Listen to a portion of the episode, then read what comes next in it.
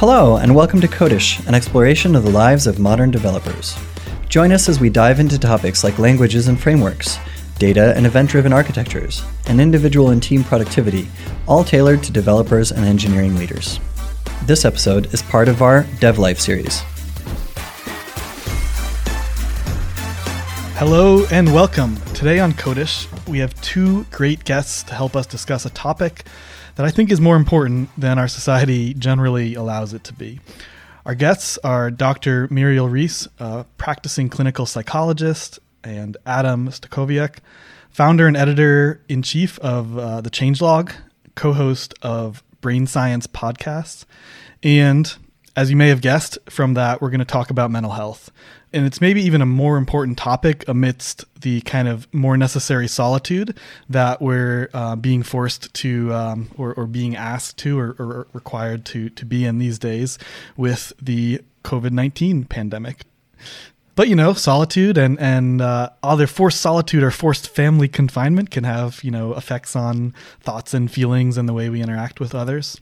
So anyway, this episode's going to have two parts. The first part, we're going to talk about the stigma associated with mental health. Um, the the stigma kind of perpetuated maybe by daily media consumption, by family members, um, kind of complex relationships you might have, but even by yourself, like your own your own thoughts and, and feelings. And then part two is going to be all about working on mental health, like more practical um, tips and tricks, um, both, you know, just from personal experience that we'll share, um, but validated and uh, hopefully validated and um, critiqued by um, our scientist that we have here. So yeah, let's let's jump in. Uh, first, we'll say hello to our guests. Muriel, you want to say hi and introduce yourself a little bit? Hello, hello. Yes, I'm, my name is Doctor Muriel Reese. Um, like Chris said, I'm a psychologist. I operate out of the fabulous Pacific Northwest. I've been working in clinical practice for over ten years. But prior to that, I spent a number of years specializing in brain injury, both the treatment and rehabilitation of individuals with sort of developmental disorders, disabilities, as well as people who, you know, had different brain injuries, so be it stroke or traumatic brain injury, and really helping people get back to work. And so I loved that exposure and experience clinically because it really sort of enhanced all of the other foundational knowledge and skills I had from graduate school and gave me so much more of a repertoire and curiosity about sort of what drives some of the challenges that people struggle with, and also recognizing the difference between sort of what testing might say people are capable of and then functionally what that looked like. Because just because somebody might have a certain degree of memory impairment or their brain wasn't working, language skills, et cetera, um, there was ways that we could help them learn how to compensate for that. And I think that's what all of us are looking for relative to mental health as a broad stroke, to say, you know, there's skills and strategies we can all learn, and, and we don't have to be subjected to feeling a way in which we don't want to feel, like we actually have some degree of agency around doing things that help move us in one direction or another. Yeah. Compensate for something and agency, two things I'd love to chat about more, but I want to let Adam introduce himself first. Well, that's exactly why we do this show, Chris, is to, is to employ those things, because we feel that, as you had said in the intro, that mental health has this stigma. And part of the reason why we do this show, because I'm just somebody who's curious. I don't have a doctorate. I've never really studied this in any academic way, but you know, I am the founder and editor-in-chief of Changelog, and we have awesome podcasts primarily focused around software development, dev culture, open source, artificial intelligence, yeah. the web, front end. So like having a show called Brain Science is kind of like an outlier for us. But yeah. you know, that's the problem, right? Is that we need to have a show like this that helps people to understand these different aspects of mental health, you know, being a better human, like we'd like to say a lot, you know, things like habit formation, being a better team member, playing a better role in a team, you know, all these different things play into our lives, both professionally and personally. And we felt that there was a lot to talk about around mental health, and particularly how we can take what we know about the brain and apply it to bettering our lives. And that's the crux of our show and absolutely why we produce it. So I'm just somebody who's curious, who happened to know Muriel through other connections. And I was like, hey, we really should do a podcast talking about brain science and all these fun things and just geek out. Yeah, we'll link to the the uh, the Brain Science podcast in the show notes. I think, you know, for me, like discussing something that's difficult helps me get by it or helps me resolve it. Um, instead of going, going at something being like, okay, how do I fix this problem? You know, like I'm, I'm a software engineer, kind of have a science uh, and math background. And so I'm always like very objectively, like, how do I fix this problem? And try to like go kind of head on at it. But in my older years, maybe I figured out that or learned that it's sometimes more helpful just to step back and discuss it um, and to kind of force it in that you have to have a discussion about it um, or, or even writing about it, you know, in your journal or whatever, but not force it in that, like, I must solve it like within the next hour or in the next day or something like that. You know, we all encounter challenges throughout our lives. Like, I think that was in one of our primary episodes. Like we, we all struggle. Our struggles aren't going to look the same, but we struggle nonetheless. And so if we approach things with sort of wanting to, to ch- just throw that away like trash, I don't want to struggle and I just want to fix it. It's very much like differentiating between trash, so throwing something in the trash versus composting, mm. right? I can't throw my trash away and expect it to become fertilizer. It actually has to be exposed to other chemical processes in order to allow a transformation to occur that then allows for other things to grow from that fertilizer. Yeah. And that's what you're getting at, Chris, of going, when I talk about it, it gives me an opportunity to sort of categorize it, make sense of it, exchange, expose it to oxygen. So yeah. I'm not holding it or containing it all within myself, but actually exchanging and upsetting that homeostasis internally to prompt some other changes. Yeah. Why does this stigma exist? Why do you think people are hesitant to talk about mental health, you know, whether it's their own personal mental health or generally um, as as something that's, you know, maybe more important uh, or, or important in society? Like, why are we hesitant and why have we always been hesitant, we being like society, to talk about mental health? Well, I think in general, sort of people have long time seen it as sort of a weakness, right? Like if my brain isn't working the way that I think it ought to, then that shows that one, there might be something wrong with me. And then if I think that there's something wrong, why in the world would I tell somebody else that right. there's something wrong with me, right? It's like exposing my my dirty laundry, so to speak.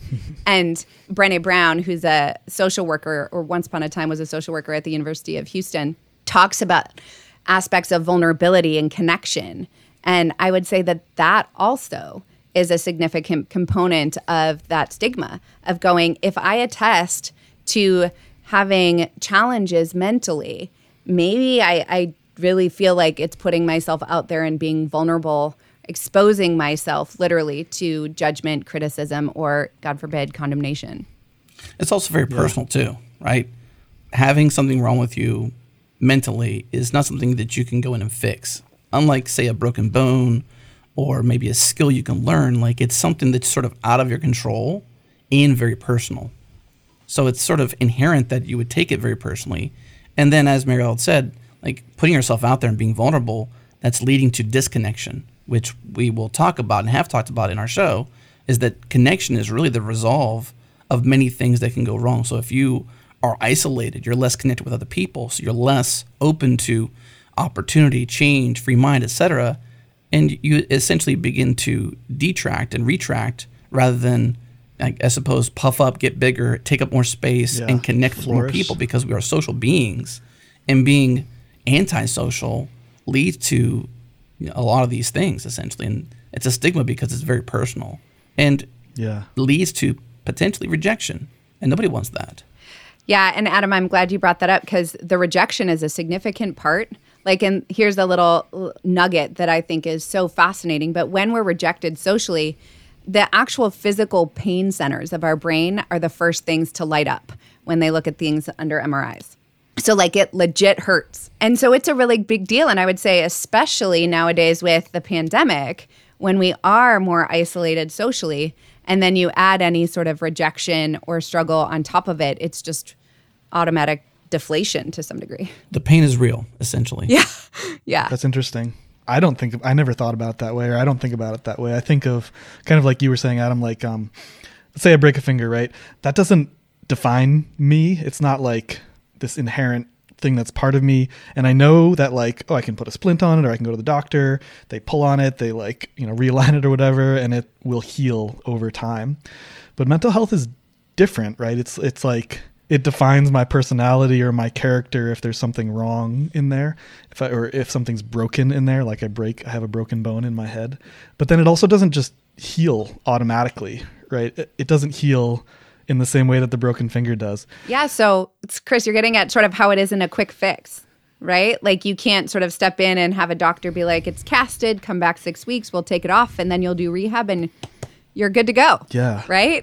Yeah. But there's actually insight as part of what's required to be able to change. And if I don't know, which is where a lot of people get to, right? Like, I don't know why I'm depressed, or I don't, like, a lot of people, anxiety. Like, there isn't anything that I should be anxious about. And yet physiologically, my body and my brain are, like, amped and always sort of ready to go, as if there's some active threat in front of me.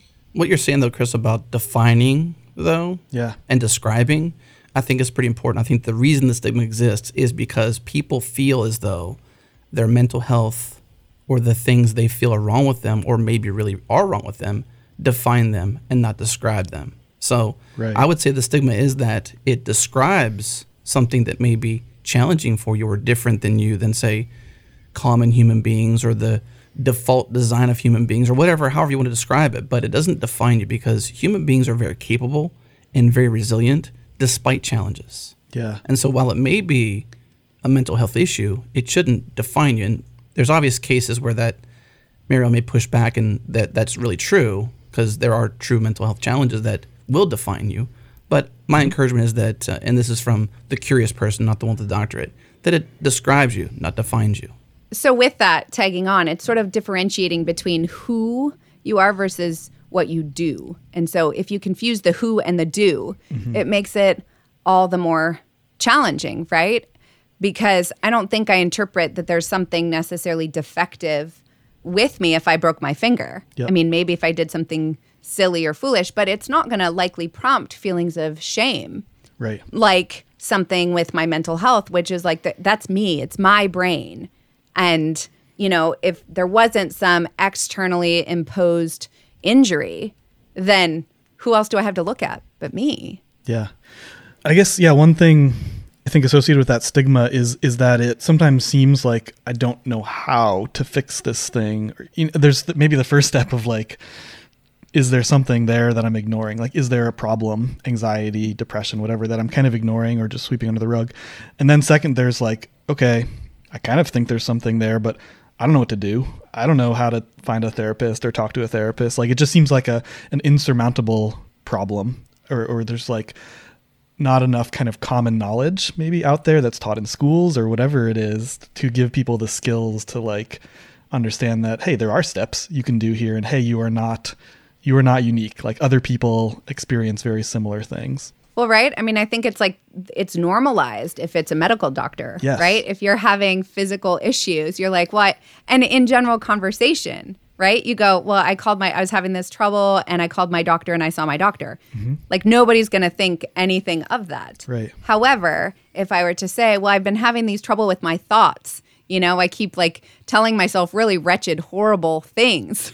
Yeah. Right? Those aren't usual conversations, and then it's not followed up by, and so I'm going to go see, you know, my head doctor, or think of all of the names people use to reference right. my profession. Yeah, totally. Very, very, like, derogatory or uh, kind of diminishing names, maybe. Yeah. The pathway, too, to find that therapist is difficult, and then attach that stigma also to having to be vulnerable with another human being. So mm. the the processing of whatever it is you're thinking, that process to actually process those thoughts and to examine them requires connection with another human. That does require some vulnerability. It takes effort and intention. Like, I've got to find some resource that has a phone number or some credential that I have no idea. What's a PsyD? I don't right. know what a PsyD is. You know, I don't know what these things are. Like, I'm just intimidated. And now I'm just going to, okay, I'm going to skip it. I'm done. I'm not going to do it. Yeah. Well, sure. Because, too, at some point you have to admit sort of, I don't have the tools or skills or repertoire of knowledge in order to resolve it on my own. I mean, so people will read self-help books or sort of investigate on their own, which is good. But, you know, one of the the challenges when people get to the point of looking for therapy or help is access. One, I don't know these different degrees, which there are a number of different ones.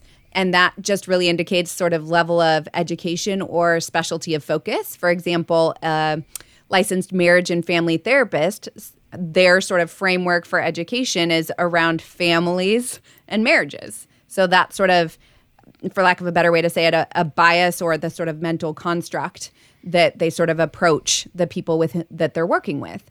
Whereas, you know, a clinical psychologist, so someone with a P H D or a P S Y, PsyD, has, you know, done five or more years of school and just has a broader sense of clinical skill and experiences because they've spent more time and been exposed to more things.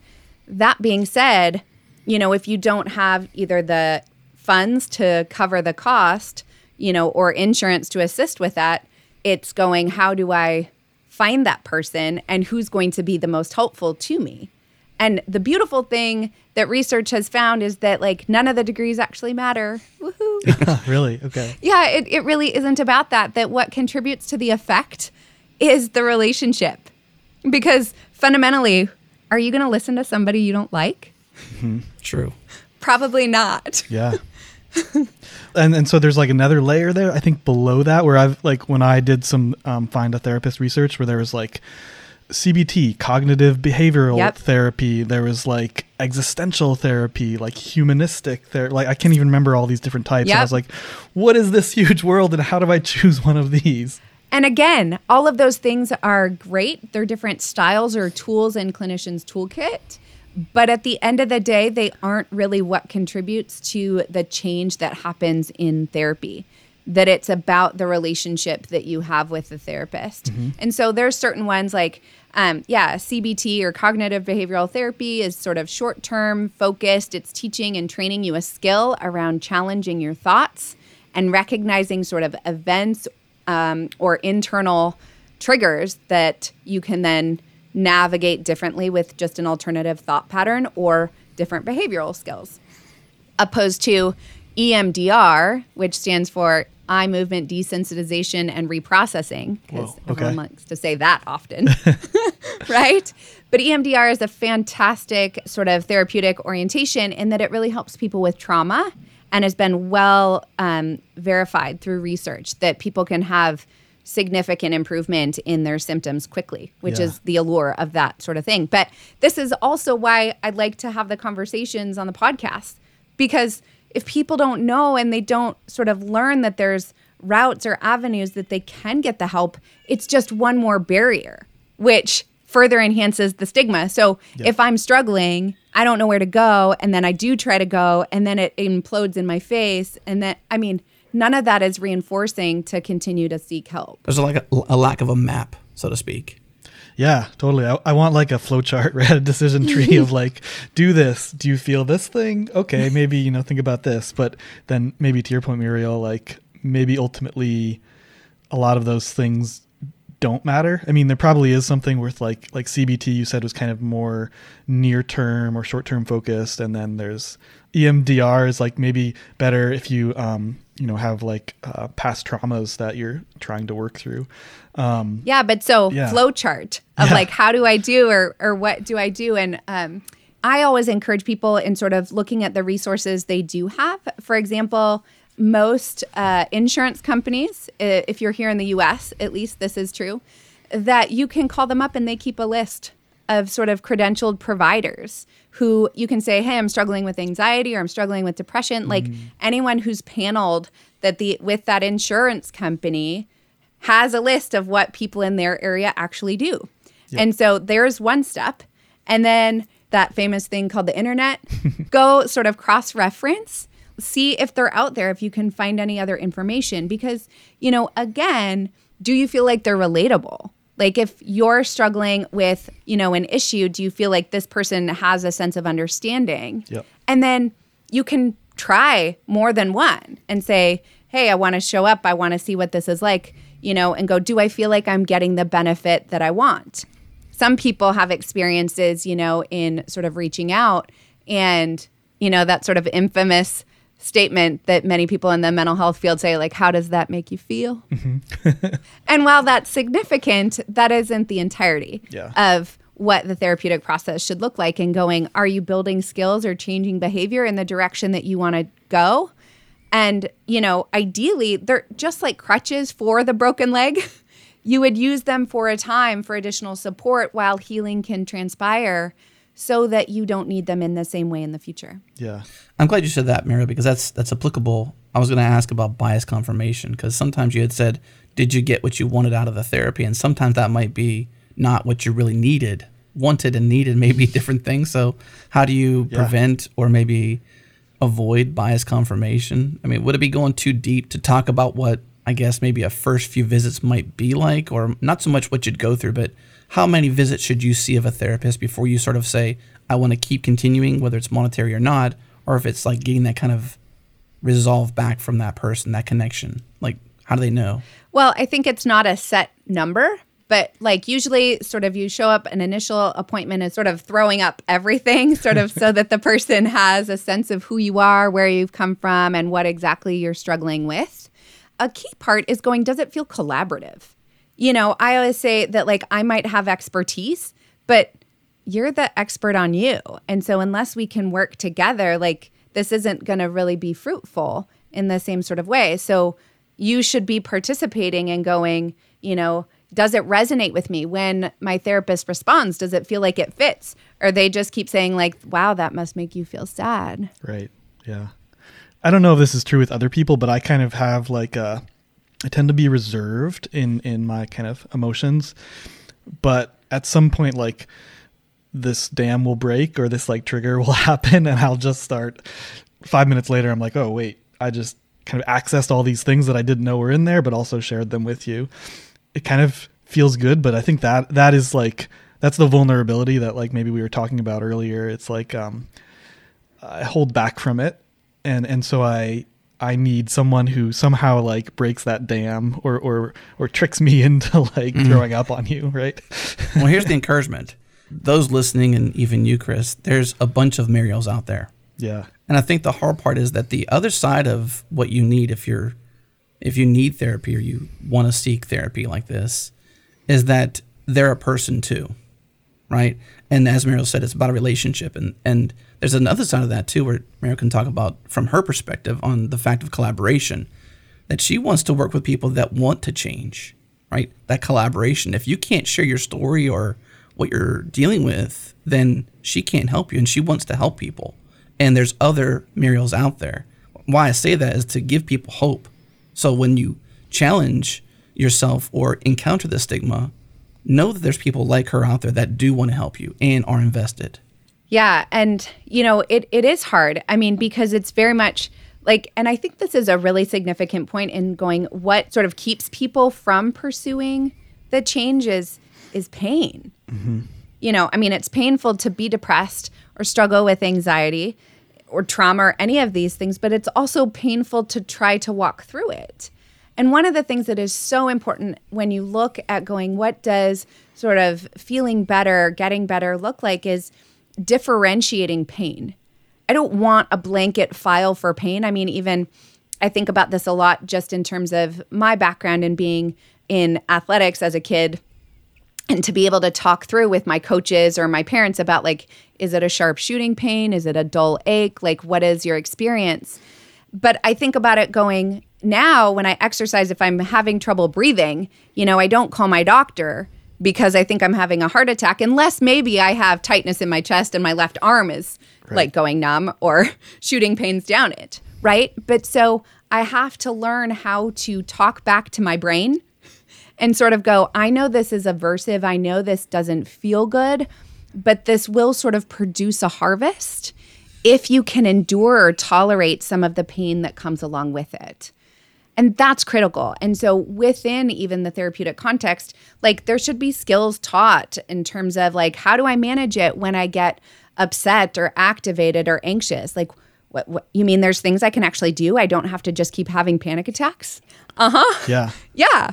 So that's that's something else I kind of wanted to talk about, the harvest, I guess, is um, when you break a finger you're like, oh, that hurts. I want that to get better. I can see the problem, like it's pointing the wrong way or something, right? Um, but I think very often from personal experience, like in mental health, sometimes the you can't see the brighter side. You can't see the, like, what would it be like if I actually did work on this thing or did talk to someone or did, I don't know, my daily mindfulness practice or something like that? How would it help my life, my relationships, my whatever?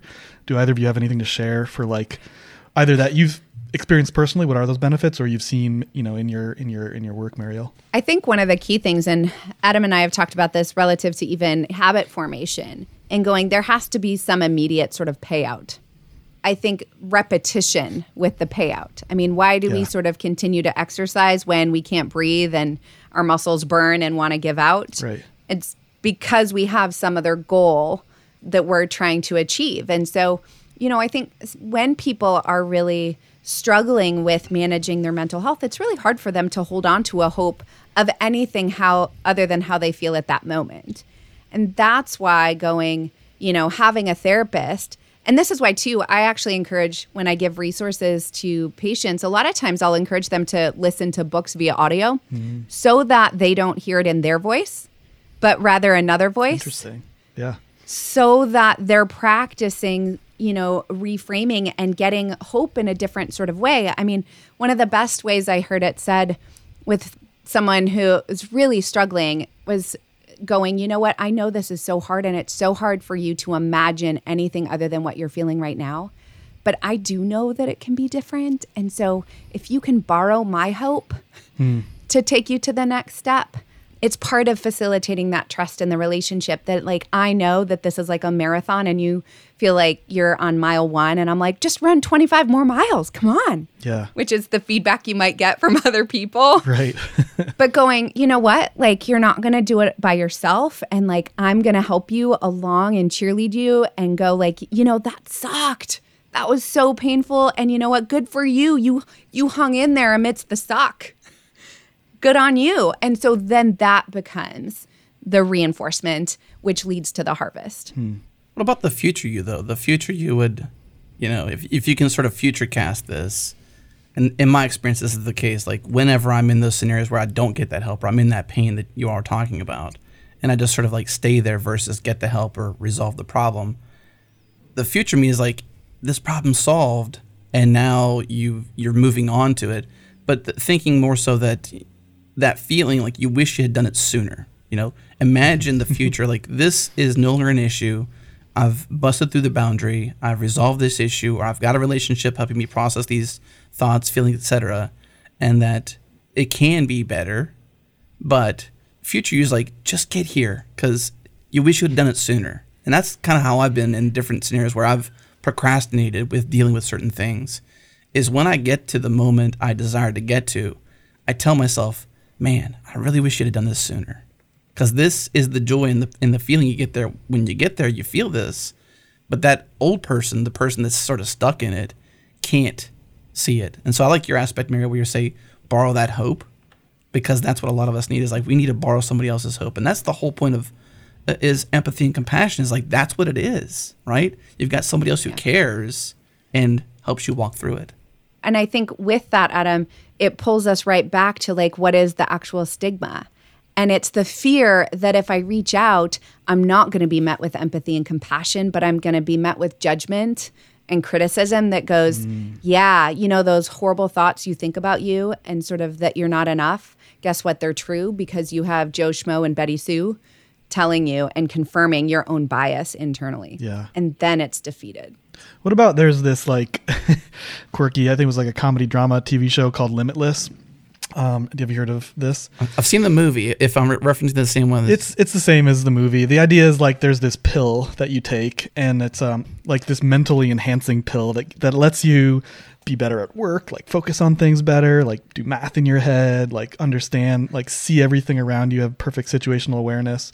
I'm just using that as an example of, like, I, I know that when I have uh, continued with or been consistent with my, like, mental health habits, whether that's speaking with someone about stuff or exercise or meditation, whatever it is, um, I feel you know, not a thousand percent amazing like that that pill that show talks about, but like I feel like I, I'm a better employee. Like I can do better at my job.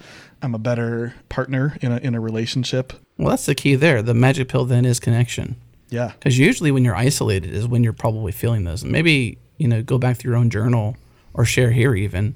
Like I would imagine, and just by assumption, that when you're feeling that, you're less connected with others that care about you and you care about them. Yeah, I mean, connection is one part, but I mean, to some degree, we're all a little dense. When it comes to sort of emotion and memory, it's all part of the same system. So if you can think of emotion sort of hijacking your ability to retrieve data from your memory bank, that's part of what happens. And so it, our feelings in general can run interference with just our overall processing. So imagine I'm just stuck sort of seeing really far and narrow as opposed to, you know, panoramic view. That changes what I believe there's access to or around so that I think I could move or maneuver. With that, we want to practice doing things. I mean, because of straight conditioning, I'm better able to recall when I've done it so often mm. that I'm like, I know this pays. I know that every time I exercise, I don't feel better before I do it. I feel better after, and I'm always glad I did. And so when you're really struggling and like it just feels hard, just move one degree in the direction you want to go. Mm. If exercise is hard, ninety seconds. Can you jump, do something, walk ninety seconds? Like yeah. Make it so easy that you're like, I could do that in my sleep. Yeah. Because that's how you sort of span the chasm that feels so overwhelming, because usually there's a degree of sort of self-imposition of expectations that say, if you're really going to do it, it only counts if you do it like this. Yeah, that like resonates with me, or maybe the perfectionist tendencies that I have. I'm like, perfection is like spanning this chasm and getting the other side. But what I need to actually do to get there is take one step, right? Like to, um, you said compensate earlier, which I mm-hmm. thought was an interesting word in your intro. And I like that word because it's like, compensate doesn't imply like a perfect fix for whatever the, the thing is. It's like, I'm just trying to mitigate the effects. I'm trying to get a little bit better. Yeah. And so, and then it's reinforcing because it instills confidence. Mm. Like it was hard and I did it anyway. So in the same way, if you're lifting weights and going, it's too heavy, I'm going to drop the weight and then I can keep going, as opposed to like, forget it. I'm just not meant to work out. Right. Like we just like roll down this snowball hill of sort of ways in which we fall short of the expectation, which in no way is motivating for any of us to be like, oh yeah, let's go do that again. Well, that's it for part one of two of our mini series on mental health. Join us next week for part two, during which we'll get a bit more hands-on and practical in this fascinating topic. Thanks for joining us for this episode of the Codish Podcast. Codish is produced by Heroku, the easiest way to deploy, manage, and scale your applications in the cloud. If you'd like to learn more about Codish or any of Heroku's podcasts, please visit heroku dot com slash podcasts.